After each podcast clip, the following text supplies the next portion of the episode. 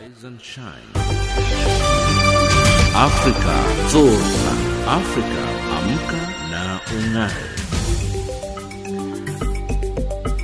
Good morning and a very warm welcome to Africa Rise and Shine. This is Channel Africa from an African perspective, coming to you live from Johannesburg in South Africa. We're on DSTV's audio bouquet channel 802 and on www.channelafrica.co.za. I'm Lulu Gabu in studio with Anne Musa, Tabiso Lohoko, and Neto Chimani. In our top stories on Africa Rise and Shine at the Sawa, US President Donald Trump faces second impeachment trial. Concerns over the plight of Central African Republic refugees in the DRC. In economics news, Kenya in new attempt to set up strategic fuel reserves. And in sports news, Pakistan women's cricket squad arrives in South Africa. But first up, the news with Ann Musa. SABC News. Independent and impartial. From an African perspective. Good morning. I'm Anne Musa. 38 year old pop star Robert Kyagulanyi, known by his stage name Bobi Wine, is challenging one of Africa's longest serving leaders in Uganda's hotly contested election. Wine says he represents the country's younger generation, while Yoweri Museveni says he's standing for stability. The campaign has been marked by serious violence, which has seen dozens of people killed. The government has ordered a block on all social media. President Museveni says this was because Facebook had banned several accounts which backed his ruling party. Polls are expected to open at 7 a.m. local time, with results not expected before Saturday. Museveni seeking his sixth elected term in office after 35 years in power. Ethiopia's army has announced that it has killed former Foreign Minister Seyoum Mesfin, one of the founding members of the Tigray People's Liberation Front. Siyom, who served as Foreign Minister from 1991 until 2010, was killed along with three other senior TPLF members in the northern Tigray region. The government had issued a warrant for his arrest along with other top figures in the party following the military operation in Tigray in November. A reward of 254,000 US dollars for tips leading to their arrest was also offered. The army says they were requested to surrender but refused to do so. Dozens of other TPLF members had been killed and arrested in its latest operation. The U.S. House of Representatives has voted to impeach President Donald Trump for inciting insurrection. This comes a week after his supporters stormed the Capitol in Washington, D.C. Trump has become the first president to be impeached. The Democrat leader of the House, Nancy Pelosi, spoke after the vote. Today, in a bipartisan way, the House demonstrated that no one is above the law, not even the President of the United States. And now, I sadly, and with a heart broken over what this means to our country, of a president who would incite insurrection, will sign the engrossment of the article of impeachment. Ten Republicans joined Democrats to put the president on trial in the Senate. If convicted, Trump could lose all presidential uh, benefits and be banned from holding public office. The BBC's Jon Sopel has more. What happens next? Well, the trial will take place uh, in the Senate, and Mitch McConnell, the current Republican majority leader says it's not going to happen before Joe Biden takes over as president. So there's going to be some delay. And that will raise the question in many people's minds well, what's the point of going ahead with this if Donald Trump has already left office? Well, one is it would, could debar him from ever holding office again. But the point that a Democratic congressman made when asked that question, he said, yeah, it may be late, but it is never too late to do the right thing. The World Health Organization has expressed concern about the spread of the new highly infectious coronavirus variants in South Africa and Britain. They are reported to have spread to other countries. The BBC's Imogen Foulkes has more. Everyone wants an end to lockdowns and a return to the things that make life fun. Holidays, dinners in restaurants, meeting friends. But today, the WHO brought a cold dose of reality to those hopes. This second year of the pandemic could be even tougher than the first.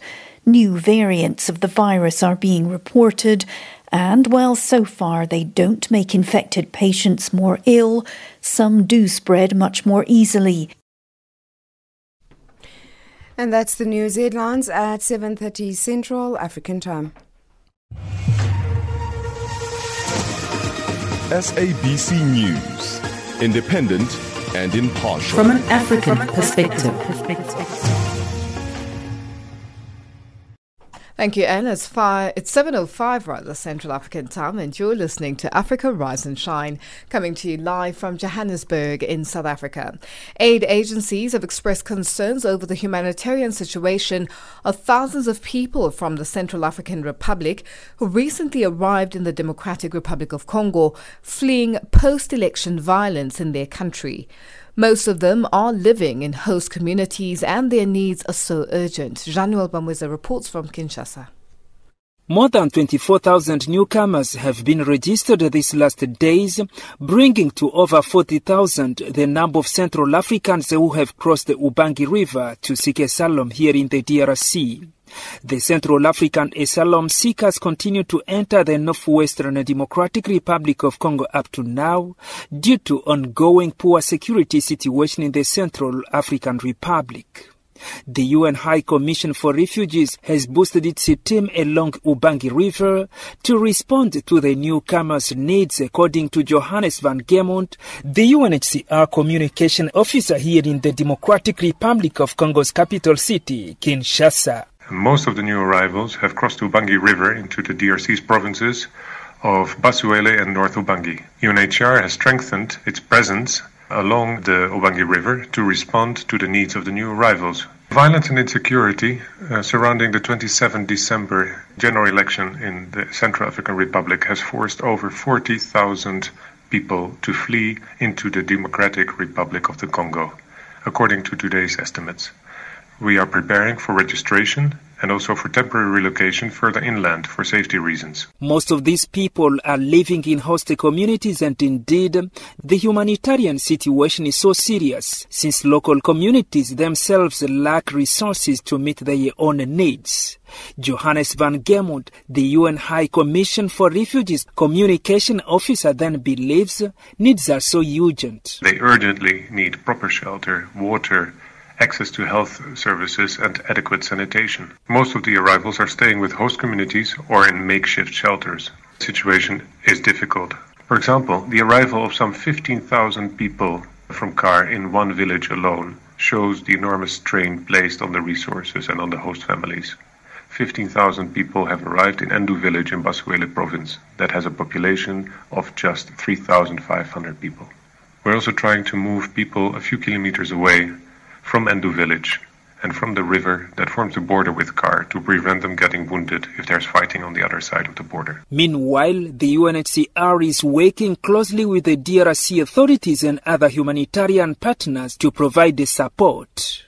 Jean Noel Bamweze for Channel Africa in Kinshasa. The United States House of Representatives has voted to impeach President Donald Trump for a historic second time after Democrats charged him with the incitement of insurrection over last Wednesday's assault on the Congress. The single article of impeachment charges him with uh, high crimes and misdemeanors by inciting violence against the government of the United States over the false claims about election fraud leading up to the insurrection. The move in the White House follows a vote yesterday formally calling on Vice President Mike Pence to invoke the 25th Amendment to remove the sitting president, something Pence has since declined to do. Sherwin Bryce Pease reports.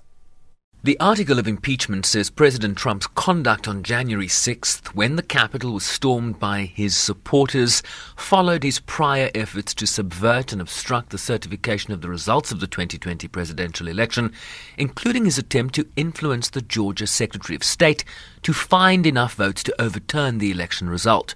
Additionally, he's charged with interfering with the peaceful transfer of power imperiled a co equal branch of government, and thereby betraying his trust as president to the manifest injury of the people of the United States. This was the moment the vote was gavelled. On this vote, the ayes are 232, the nays are 197. The res- resolution is adopted. Without objection, the motion to reconsider is laid upon the t- table. Earlier, lawmakers were able to make their case both in support of or against impeaching the president. Speaker Nancy Pelosi. We know that the President of the United States incited this insurrection, this armed rebellion against our common country. He must go. He is a clear and present danger to the nation that we all love. Maxine Waters is the firebrand congresswoman from California. I rise in support of impeaching again the worst president in the history of the United States. Since his first day in office, this president has spent four years abusing his power, lying, embracing authoritarianism, radicalizing his supporters against democracy. This corruption poisoned the minds of his supporters, inciting them to willingly join with white supremacists, neo Nazis, and paramilitary extremists in a siege of the United States Capitol building. The very very seat of American democracy. The, Repart- the Republican Party is now the Trump Party, and he is capable of starting a civil war. He must be impeached. He must be stopped now. The majority of lawmakers from the president's party criticized the rushed process just one week before his term in office expires. But many could not avoid holding the president accountable even if they didn't support impeachment at this time. Kevin McCarthy is the Republican minority leader in the House. The president bears responsibility for Wednesday's attack on Congress by mob rioters. He should have immediately denounced the mob when he saw what was unfolding. These facts require immediate action by President Trump. Accept his share of responsibility, quell the brewing unrest, and ensure President elect Biden is able to successfully begin his term. And the president's immediate action also deserves congressional action, which is why I think a fact finding commission and a censure resolution would be prudent. Unfortunately, that is not where we are today. While some 10 Republicans voted in support of impeachment despite some concerns, among them House member Dan Newhouse. These articles of impeachment are flawed, but I will not use process as an excuse. There is no excuse for President Trump's actions. The President took an oath to defend the Constitution against all enemies, foreign and domestic. Last week, there was a domestic threat at the door of the Capitol, and he did nothing to stop it. That is why, with a heavy heart and clear resolve, I will vote yes on these articles of impeachment. The decision now rests with the Speaker as to when she will dispatch the article of impeachment to the Senate that must determine the President's guilt or innocence in a trial. The Senate is unlikely to convene until after Joe Biden's inauguration on January 20th, which means the trial could happen well after President Trump has vacated the White House as a one term president impeached twice. I'm Sherwin Bryce Pease in New York. Across the globe, every second, there's always a breaking story. What we want to achieve is a healthy and vibrant economy which can ensure full employment to our people. The government concurs with the views of the Black Economic Empowerment Council report that it is now necessary to make our policies on black economic empowerment more explicit. Last May, I asked constituencies at NEDLAC to discuss youth employment incentives. I'm pleased that discussions have been concluded and that agreement has been reached on key principles. We are on an ambitious drive to industrialize, to attract investment, and to create more jobs for the youth of our country. They don't have jobs. Tried looking for a job for it's a year and a half now. The challenges were experience and the, the level of education which I have.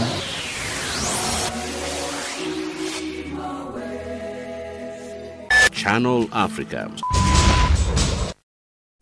It's 7.14 Central African time and you're listening to Africa Rise and Shine, coming to you live from Johannesburg in South Africa.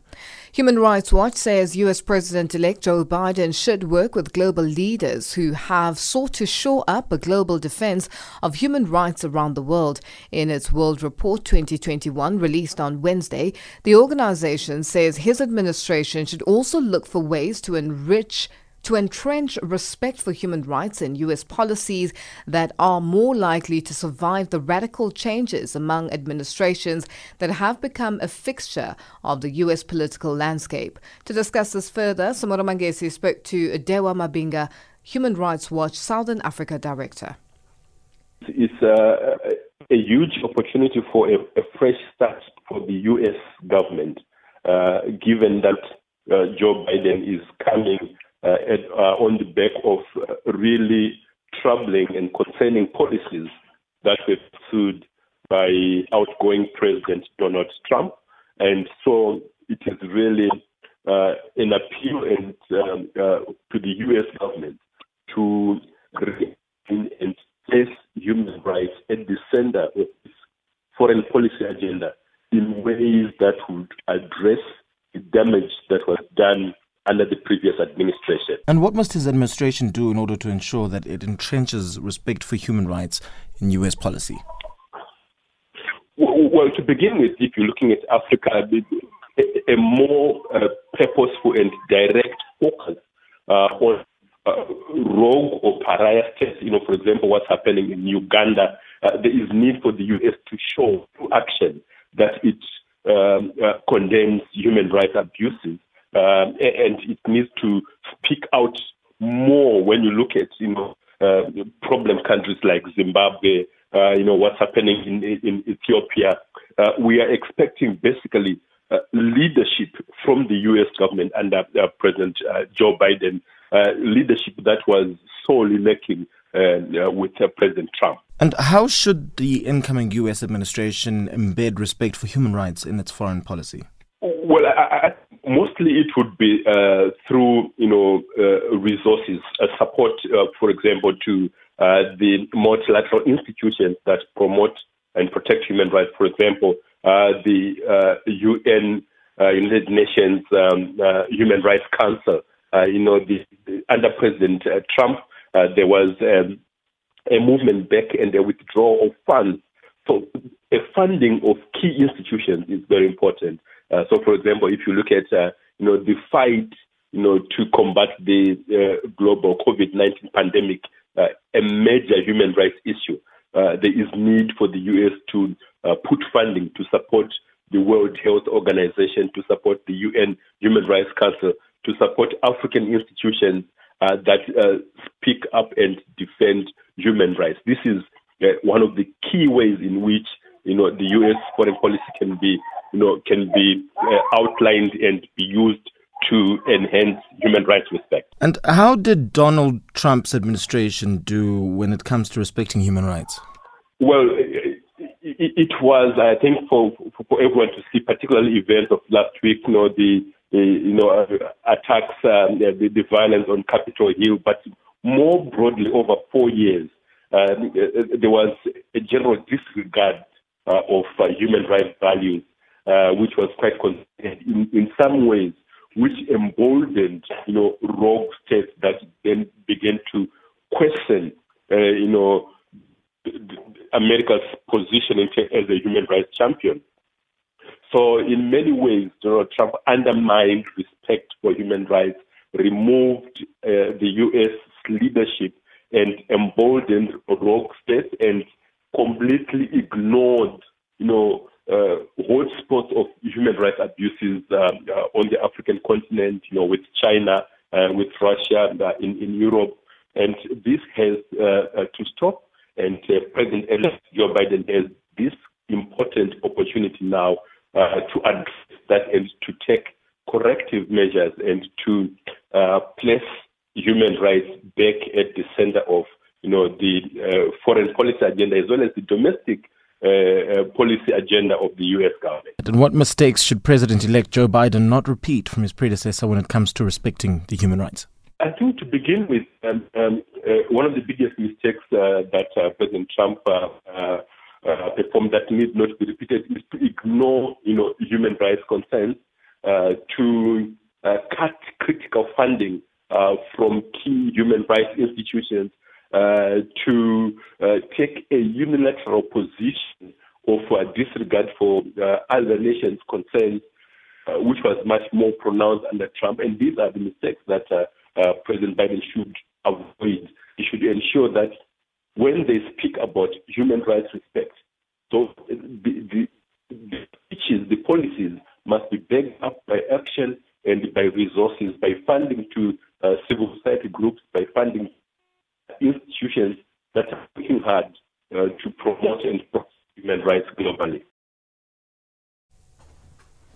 That was Dewa Mavhinga, Human Rights Watch Southern Africa Director, speaking to Samora Mangesi.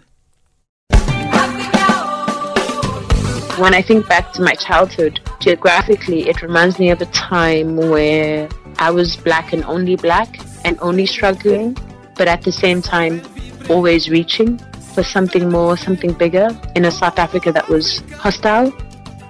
Hello, Africa. This is 1000 African Voices, and I'm your host, Avurengwi. Join me on Channel Africa every Thursday morning between 8 and 9, and on Saturday and Sunday morning between 9 and 10. Rise, Africa, rise. Channel Africa, from an African perspective. At 7:21 Central African Time and you're listening to Africa Rise and Shine. Breaching level 3 lockdown regulations in South Africa could result in a hefty fine and imprisonment of up to 6 months. This is according to the Ministry of Police, which says officers will be out in their numbers across the country to enforce the lockdown regulations. Breaking curfew could result in a 3000 rand fine, while failure to wear a mask in public could cost you 1500 Rand. The ministry says fines may also be accompanied by a jail sentence not exceeding six months and that criminal records could await those that are found guilty. Sashin Naidu reports. As South Africa continues to battle the coronavirus pandemic, the police are taking a tough line against those found contravening the lockdown. Citizens are currently subjected to adjusted level 3 lockdown regulations because of a surge in COVID-19 infections. The ban on alcohol sales, an earlier curfew, compulsory mask wearing, as well as limits of no more than 50 people at funerals are now the new norm. Spokesperson for the Minister of Police, Lerandzulu Themba, says those found guilty of breaching lockdown regulations could end up with a criminal record. Well, so there a few options when you are arrested. You are liable to a fine or imprisonment uh, not exceeding six months or both in some instances. But of course, we know that when you are arrested, you can uh, accept an admission of guilt at a police station.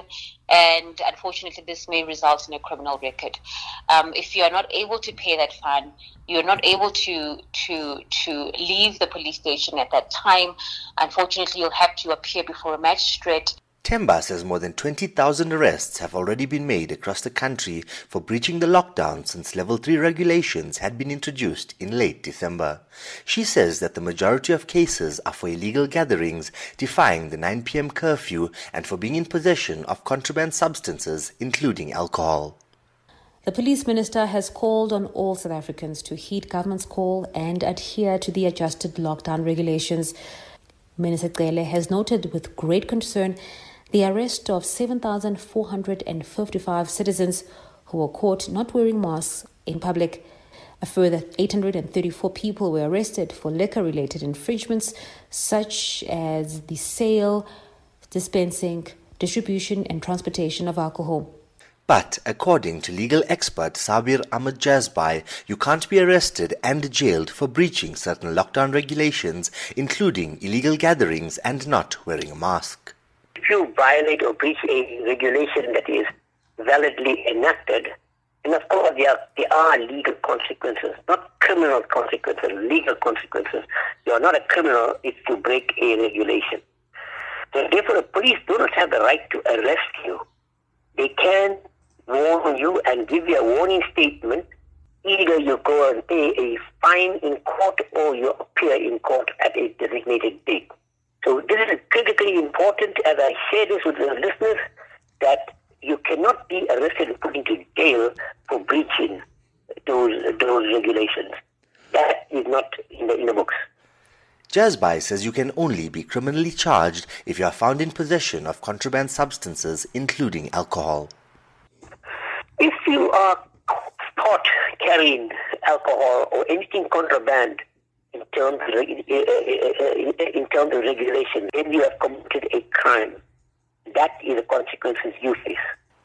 According to the Minister of Police, over 342,000 people have been arrested for contravening the Disaster Management Act since the lockdown had first been introduced in March last year.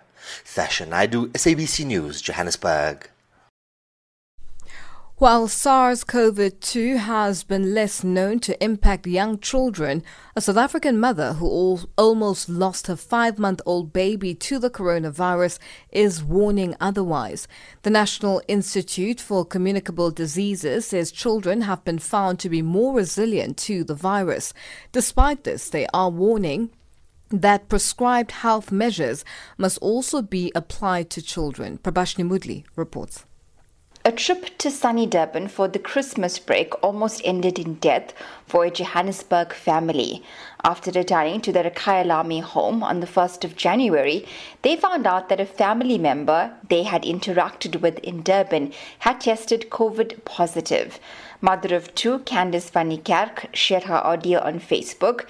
She says she was naive about the virus until her five month old son, Ben, developed symptoms and had to be hospitalized. We didn't test the kids because we were under the impression that even if they were infected, they weren't going to suffer from any real illness, which as it turned out was naive. On the Monday morning, we got our results back. I tested negative. My husband tested positive. But also, Ben woke up with what sounded like a rattle when he breathed in his chest. It was bad. He'd had a runny nose. I kind of started to panic a little bit. 2 a.m. on the Tuesday morning, and then he was lying in his cot, eyes open, burning, boiling to touch. And we rushed him to the emergency room after putting him into a lukewarm bath. She left the hospital with her baby after his temperature subsided, only to have it climb again.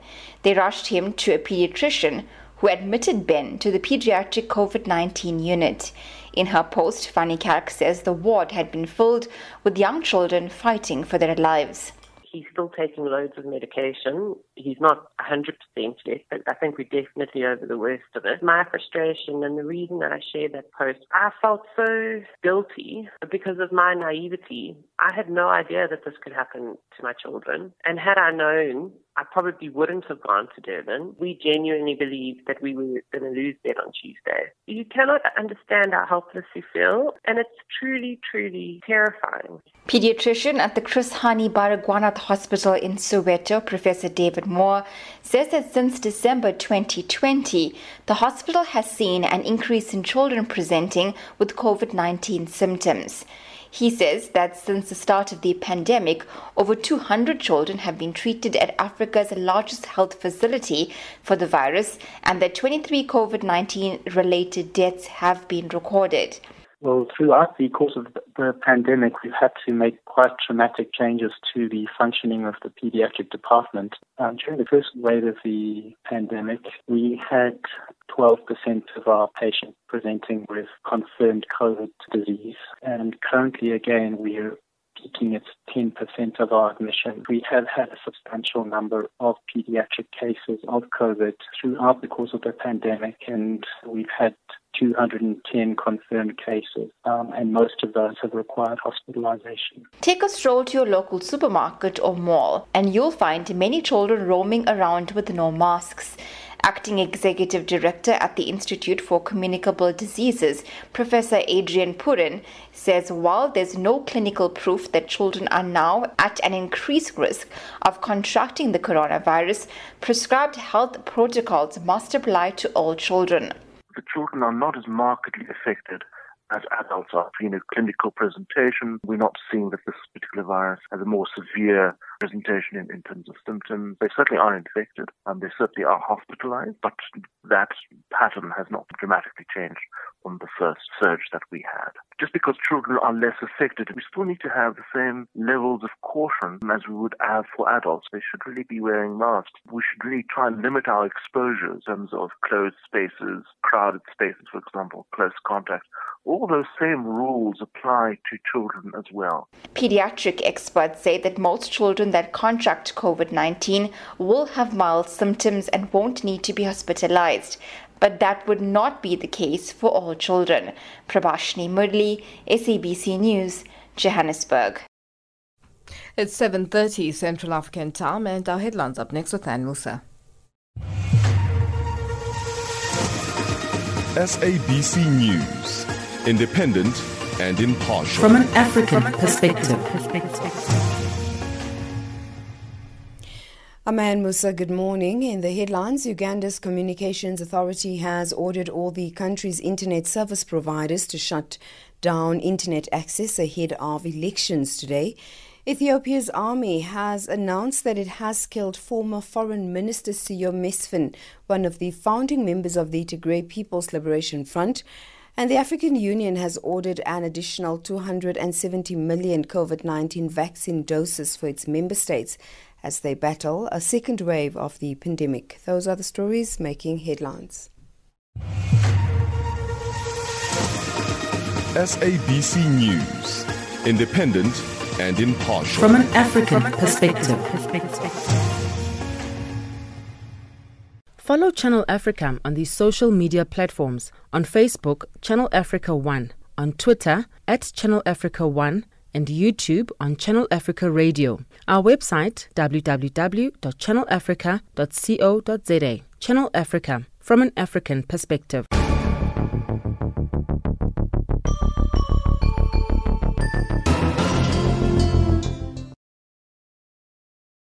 It's 7:31 Central African Time and you're listening to Africa Rise and Shine. The participation of political parties in the fight against the coronavirus has diminished over the last 10 months in South Africa. While parties showed wholehearted support for government's efforts at the beginning of the pandemic, court cases, recriminations, and now the prospect of gaining advantage in local elections appear to have squandered the trust and unity that originally existed. Busi Chimombe looks at how parties can effectively play a role in mitigating the impact of COVID 19 as the country battles a second wave of the pandemic. In March last year, when the coronavirus hit South Africa's shores, relations between government and political parties were at an all time high. Opposition leaders pledged their support for the effort to curb the virus, contributing towards the Solidarity Fund, and doing their bit in distributing food parcels to struggling communities. Now, 10 months into the national lockdown, a very different tone by political parties regarding the government's response to the fight against the pandemic. COPE spokesperson Dennis Bloem President Ramaphosa must not only meet with provincial health MECs in reviewing level 3, he must meet with all political parties in parliament like before.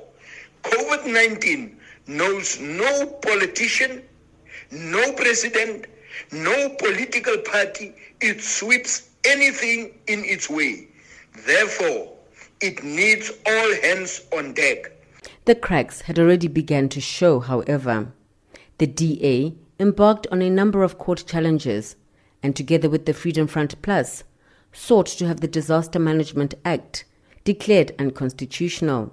In June last year, EFF leader Julius Malema declared that his party would no longer be part of consultations with President Cyril Ramaphosa. There is another program being driven somewhere with the president which exclude political party leaders and exclude even the cabinet itself. Because when he announced cigarettes, members of the uh, command council were not in agreement. And that's why he had to be embarrassed the way he is. It means there is a kitchen cabinet somewhere that runs this country. And therefore, we are used to legitimize uh, those kitchen cabinet decisions. In the latest salvo, the DA has suggested that the president's claim that government has been working on vaccine acquisition for six months is false, saying the government's reluctance to secure a full supply of vaccines from reputable suppliers is because the politically connected are hoping to score kickbacks from Chinese and Russian suppliers. Political analyst Ivor Sarakinsky says it is sad that some opposition parties have chosen to use the pandemic to score points. Government has a mandate to respond to a pandemic, and it becomes difficult to collaborate with parties who are challenging you and questioning you and contradicting everything you do in order to perhaps score points in the lead up to the local government elections later this year. Sarakinsky says there are a number of ways in which political parties can up their game. Perform a proper oversight function in local, provincial, and national parliaments to keep government to account, to make sure that the money allocated is used properly, and also they need to become part of the national discourse to deal with uh, the challenge. There's so much positive that's happening in the Western Cape in terms of managing the pandemic, and if the DA had to bring that messaging from the province into the national discourse, instead of complaining and whining, it would just be constructive, but it would also be advantageous to the DA as a political party as well.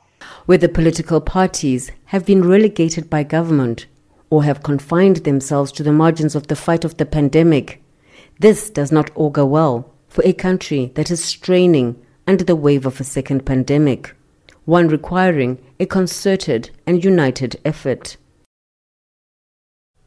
That report by Busi Chimombe. South Africa's parliament is silent on how many of its staff members, including MPs, have tested positive for the coronavirus and those who subsequently died. This is despite the institution having established a COVID 19 rapid response team, which meets every week. Parliament could not provide information on how many MPs tested positive since the outbreak of the virus last year. Spokesperson Moloto Mothapo says public representatives are not obliged to divulge their COVID 19 status, and as a result, Parliament is unable to source such information. Abongwe Kobokan reports. It is not clear why Parliament is not making public the number of its employees who are affected by the virus. Spokesperson to Parliament, Moloto Mothapo, has promised to source the information from the Office of Compliance in Parliament. The majority of support staff in Parliament is currently working from home since last year, and the institution has been complying with the COVID 19 protocols ever since. Labour Union in Parliament, the National Education, Health and Allied Workers Union, has commended the work of Parliament. The House Secretary General Themba Gubula is explaining their reasons for praising the employer. We say this because as far back as March 2020, when the COVID 19 situation became serious in South Africa, Parliament was among the first employers to ask its employees who could work from home to do so in an endeavor to reduce the number of employees that could congregate um, in the parliamentary precinct. Parliament further moved swiftly to establish what we call a COVID 19 Rapid Response Task Team, a committee that comprises heads of divisions within Parliament as well as the Union. Gubula also expressed satisfaction on how Parliament has complied with the COVID 19 regulations when it comes to issues such as social distancing. In the precinct, that committee made sure that Parliament was deep cleansed and that there were sanitization stations all around the precinct and that employees had adequate PPE to can conduct their work. That committee also made sure that are nurses stationed at Parliament to screen the employees that would be required to come into work uh, on daily basis. Meanwhile, the DA is the only party that has revealed that two of its MPs have since died due to COVID 19 and eight of them have recuperated after they had tested positive. Abongwe Kobokan SABC News at Parliament. India has begun culling thousands of poultry birds after crows, ducks, and wild geese in parts of the country tested positive for avian influenza. The national government appealed for calm amid worries the virus could damage business, which is projected to more than double by the year 2024. From New Delhi, Rana Sen has more. Asia's largest poultry market in capital Delhi was shut down as a precaution this week, and preventive medicine expert Upali Nanda warned the virus that causes avian flu can hop even from human to human. It can infect other birds and animal species. Human infections are very rare. Um, it can happen if you come in close contact with the infected birds or uh, if you are touching infected bird droppings and then touching your uh, eyes, nose, or uh, if you're handling uh, poultry which is infected. So these are the ways in which you can get infected and thereby the spread can happen from humans to humans. People were being advised not to touch dead or sick birds, but Vijay Sardana of Poultry Federation of India, a national trade lobby, said consumers need not get in such a flap those who are living with birds day in day out not a single case ever reported. So this way of looking at it it can jump and it can create this pandemic or epidemic. Let's not create scaremongering like any other influenza we get cold during the change in climate. That's why you will find that these bird flus very often you notice in cold climate because when there is a drop in temperature the survival of viruses become more aggressive. Normal viral treatment medicine are effective up to 90% it is a proven record in medical science. But Vijay Shankar Pandey, a prominent former bureaucrat, called for extreme care as the government sounded an alert even while battling the coronavirus pandemic. First time in 2006, bird flu outbreak was, you know, notified in our country. Almost 14 years have passed, and our system has enough experience of how exactly to go about it. So it is good that government of India has very early announced and told the states that be careful. Some kind of bird flu infection are being noticed in the birds. So the first and foremost thing is you have to be very careful because we eat a lot of this stuff. It has not happened in the past. That's very well settled. But it will not happen in the future. Not known. The authorities were culling poultry birds as officials warned bird flu had killed wild geese in the forests of three of the ten affected states. All the state governments have very set protocol in a sense that when the outbreak is announced, is declared, then uh, the, all the poultry farms and all the bird farms, every space is monitored very carefully, and those who are you know managing those affairs are also made very much aware that what exactly is happening. So be very careful. People who are handling birds are aware, but every time they have to be told if in case there is any new virus, mutations of viruses are coming, so that they are prepared to handle that. The assurance from Pandey came after the government deployed federal experts in two of the ten states to help local authorities speed up their containment plans. That report by Rana Sen. The South African Broadcasting Corporation says it is confident that it will complete its international recruitment process in two weeks. The SABC has given letters of notice of hun- to hundreds of staff members of either redundancy or surplus. Yesterday, on Wednesday, the first batch of positions were advertised in the Human Resources Division. The public broadcaster is expecting to complete the Section 189 process by February. Angela Bulan reports. Then, for example, we've got 170 vacancies, and our planning is based around that. But hypothetically say, if a hundred people opt for VSP or early retirement, there's an additional hundred positions elected. So it's very difficult to say at this stage, but um, we are on track to make the current timelines. But this will only happen if the SABC is able to avert a possible strike. Both the unions and the public broadcaster are in favor of a strike which they threaten will result in a blackout at the public broadcaster. CWU's Aubrey Tshabalala says the number of those who will be retrenched may have dropped to 303, but they doubt that the SABC will keep to their word. Our members said that we must embark on industrial action to try to stop SABC uh, going ahead with this uh, uh, retrenchment process.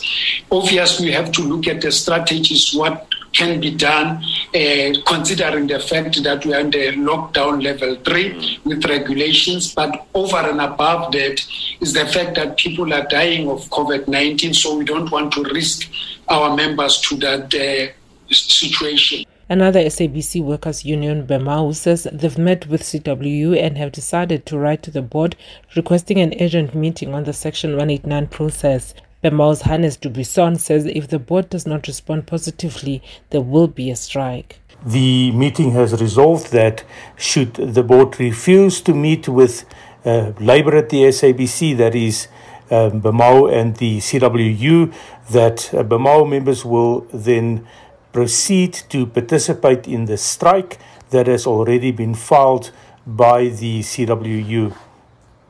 We trust that this will not be necessary and that we will not be forced to resort to such drastic measures. ABC has meanwhile refuted allegations that it intends to close down African language stations.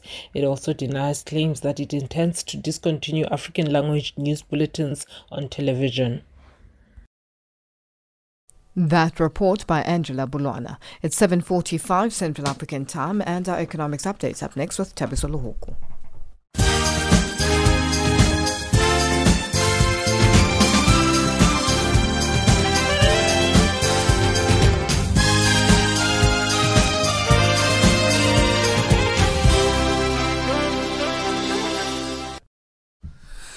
A very good morning. Uganda's Communications Authority has ordered all the country's internet service providers to shut down internet access ahead of elections on Thursday. The executive director, Irene Kaggwa, says the suspension took effect from Wednesday at 7 p.m. Central African Time and will continue until further notice. The Commission ordered telecommunications companies to immediately suspend any access and use of social media and online messaging platforms. Sarah Kimani reports. President Yoweri Museveni, who has been in power since 1986, is seeking a sixth term. He faces stiff opposition from musician turned politician Robert Kyagulanyi Ssentamu, popularly known as Bobi Wine. Meanwhile, UN Secretary General Antonio Guterres called on all political actors and their supporters to publicly commit to conduct their political activities peacefully and refrain from incitement to violence or hate speech. Sarah Kimani, SABC News. The International Monetary Fund has approved the disbursement of 488 million US dollars to Angola this week, saying although public debt is high, there is confidence that it is sustainable. The release of the funds comes at a time when the country is in bad shape due to the economic fallout caused by the COVID-19 pandemic. According to the fund, Angolan authorities have managed to maintain a robust policy response in the face of challenges such as weak oil production and process and the continuing health and social impact of the pandemic. A research firm says Zimbabwe's Econet Wireless has seen narrowing losses this financial year before returning to profitability next year, as stability in its exchange rate is expected to reduce foreign currency exchange losses. Brokerage firm IH Securities says during this financial year, which ends in February, profitability is likely to remain under pressure as the group has already accrued foreign exchange losses during the first half. Econet will likely record 521% growth in revenue to 21.62 billion US dollars in the fiscal year 2021 from 3.48 billion US dollars during the same period in 2020. Former South Africa's Power Utility Eskom Acting Director General at the Public Enterprises Department, Matsietsi Mokholo, is expected to give evidence at the Commission of Inquiry into State Capture in Johannesburg. The Commission will also hear evidence from former Trillian Financial Advisory CEO, Mosilo Mothepu. On Wednesday, the Commission heard how a security company that former Communications Minister Siphiwe Nyanda owns allegedly secured an irregular tender with the Transnet worth 7 million US dollars. The contract was terminated in 2010 due to a breach of contract. This was despite resistance from the state owned company's former CEO, Siyabonga Gama.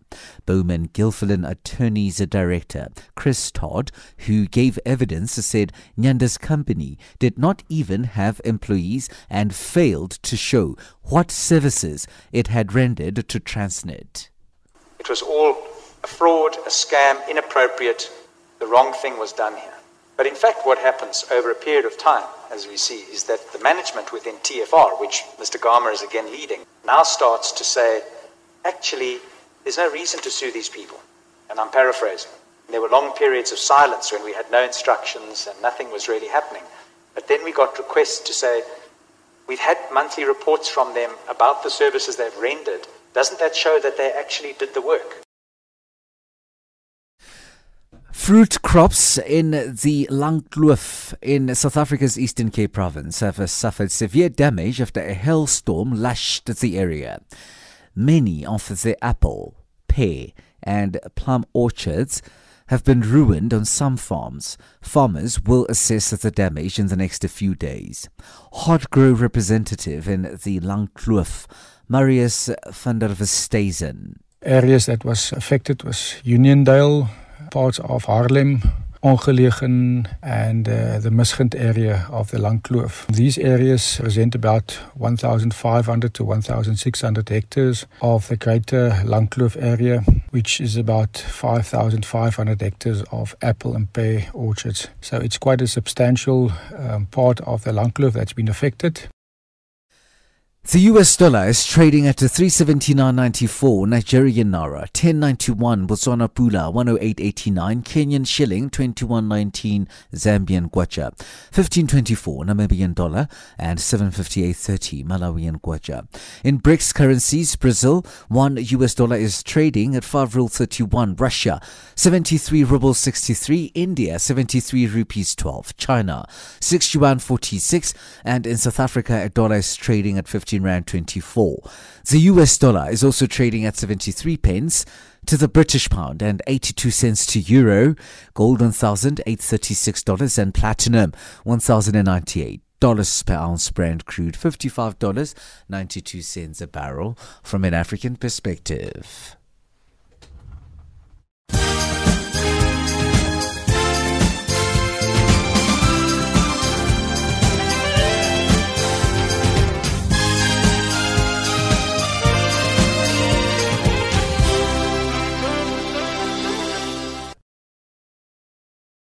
Our sports updates up next with Neto Chimani.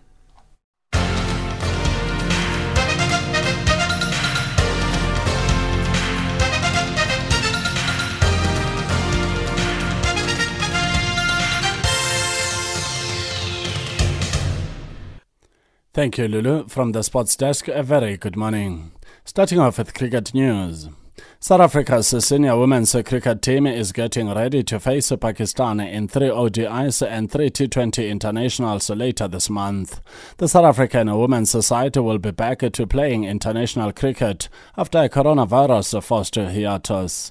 The tour will begin with a warm-up match at Durban's Chatsworth Oval on January the 16th against the South African emerging squad before the ODI series commences at the nearby Hollywood Bets Kingsmead Stadium on January the 20th. Momentum Proteas head coach Hilton Moreeng speaks on what they wanted to achieve after a year of inactivity. I think, um, Ken, for us, the, the most important, exciting thing for us is an opportunity to play cricket. I mean, it's a year that uh, we haven't had competitive cricket. So for us, it's just to get on the park first and then we can start taking it from there. So we had a lot of warm up games, we had a lot of camps, and that, those have went well, but you can only prep for so long.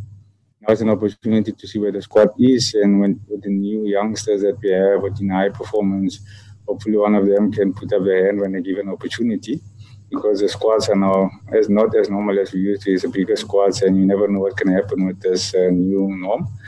So for us, it's uh, at the end of the day, when you when representing your country, you play to win. So Pakistan is also going to come with the same, and I think both teams are looking forward to actually have an opportunity to play again. So on to swimming news. The new year is only two weeks in, and already major sporting events are tweaking their calendars and conditions as it becomes clear that COVID 19 is here to stay, despite a global vaccine rollout. Swimming South Africa SSA High Performance Manager Dean Price speaks on the association's mechanisms to stage their events as planned in preparation for Tokyo Olympics you know, obviously, we everyone in South Africa has been under restrictions and we've been limited in many ways. But you know, we we have to keep our vision on the future, and um, you know, we don't know whether Olympics is going to take place or not, but we have to that it is, and we have to prepare our athletes. So what we've looked to do, we've looked to establish and hold some training camps that came into Nelspruit. They spent one week training um, in beautiful conditions. The weather was great. We trained in a 50 meter pool. We worked really hard. At the end of the of the week of hard training, we stood up and did a, a Grand Prix competition, and uh, it was actually fantastic. Swim South Africa have already identified the relay teams to represent the country at the Tokyo Olympics later this year. Dean Hasmore. We, we picked our relay teams.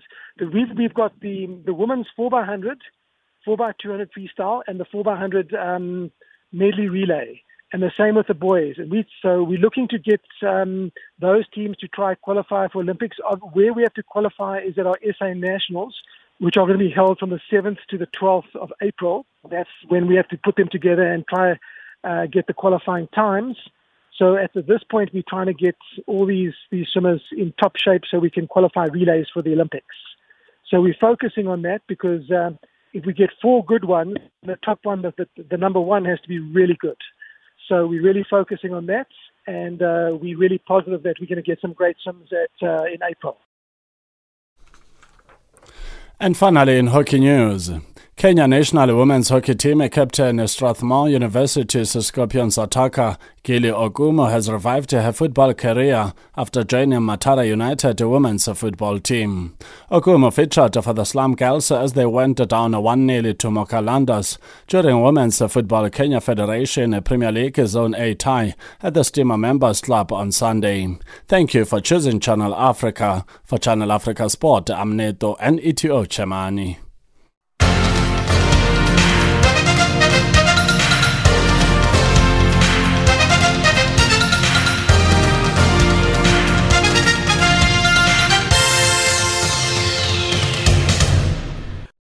Africa, rise and shine. Africa, zorka. Africa, amka na ungae. It wraps up Africa Rise and Shine today. From myself, Lulu Gabu, producer Pumutu Ramagaza, technical producer Dumila Mgwena, and the rest of the team, thank you for joining us. For comments about our show, send us an email at info at channelafrica.co.za or tweet us at Rise Shine Africa. Our taking us to the top of the hour for the news is Muruti Shumba with a track titled Muloi.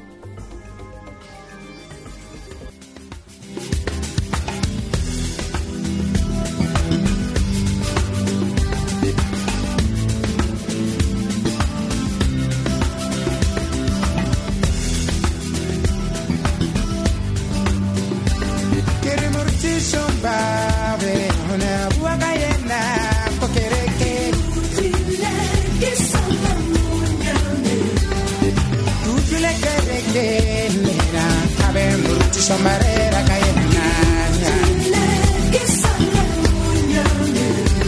kirigukile kerekelena abe muruti somarera kayemnanya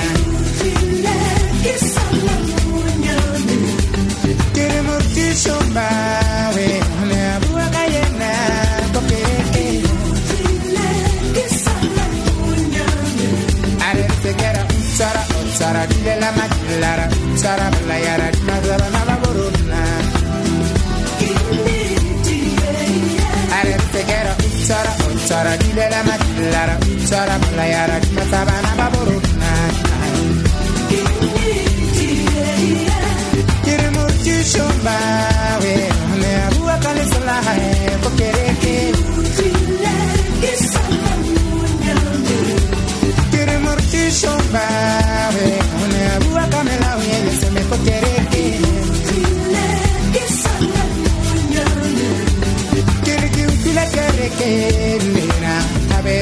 somebody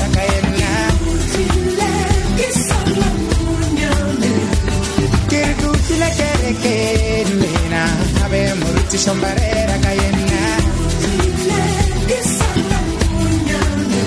Arete kera sara sara dile la matilara sara bula yara dima tabana baboro. Na.